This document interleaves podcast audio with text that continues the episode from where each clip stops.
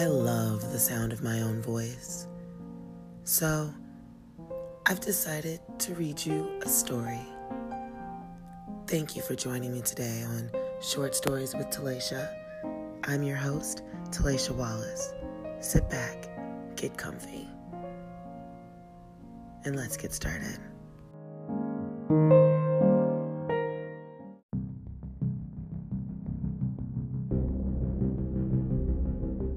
Welcome to the Holders Series. There are 538 objects. These objects, when combined, have the potential to cause a catastrophe beyond human understanding. Each object is guarded by a holder, an eldritch being with the power and representation that drives most people mad. But there are those, treasure hunters, cultists, madmen, and wannabe gods who seek these objects and their hidden potential, powers, and curses. This is their story.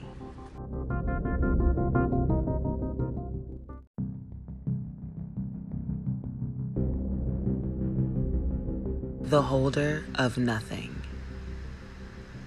In any city, in any country, go to any mental institution or halfway house you can get yourself into.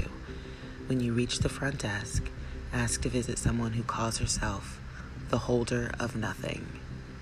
Should a look of sheer primal disgust mar the worker's expression, you will then be taken to a separate building, one that appears to be an old wooden outhouse.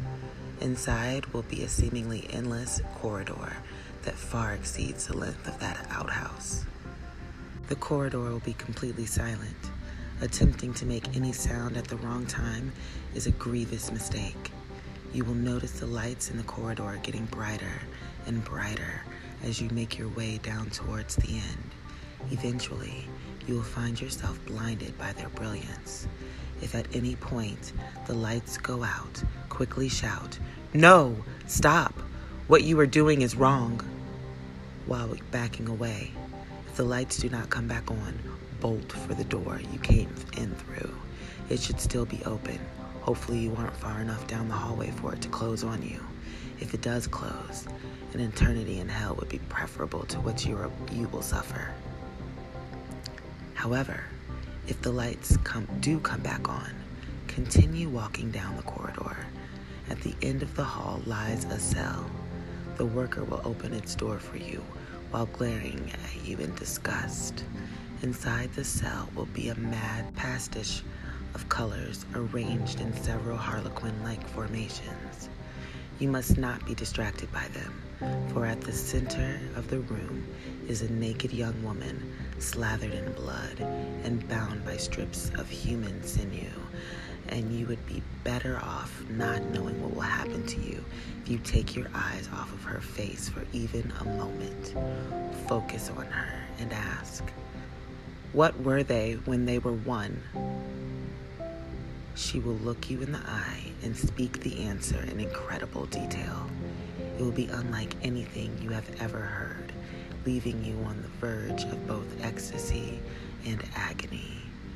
It is not uncommon for a seeker to lose themselves in the euphoria, but you mustn't let your focus break, and you must take special care not to look upon her tattooed chest. Your mind will tempt you to gaze upon it, but you must resist, for if you fail, she may flay you alive and add your mutilated flesh to her bindings, and you will remain trapped with her, fully conscious for the rest of time. That tattoo is Object 4 of 538. They desire to be one again, but they must not.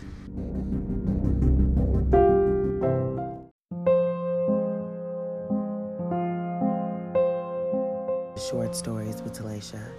I hope you enjoyed tonight's episode. Follow me on Instagram at @just_Talaysha and DM me your feedback. I'd love to hear from you. And don't forget to tune in every Monday, Tuesday, Saturday, and Sunday for all new stories, especially Saturdays. I've started Sexy Saturdays where I'll read erotic stories for your listening pleasure. And now, I've actually started a Patreon with all erotic stories, in addition to the Saturday stories that are already available here. Check it out if you'd like to support. The Patreon link is in the description. I can't thank you all enough for tuning in. If you're really enjoying this podcast and you'd like to make a small donation, my Cash App and Venmo are in the description. Everyone who leaves a donation will get a future story dedicated to them. Thank you again for all your support, and I'll see you next time.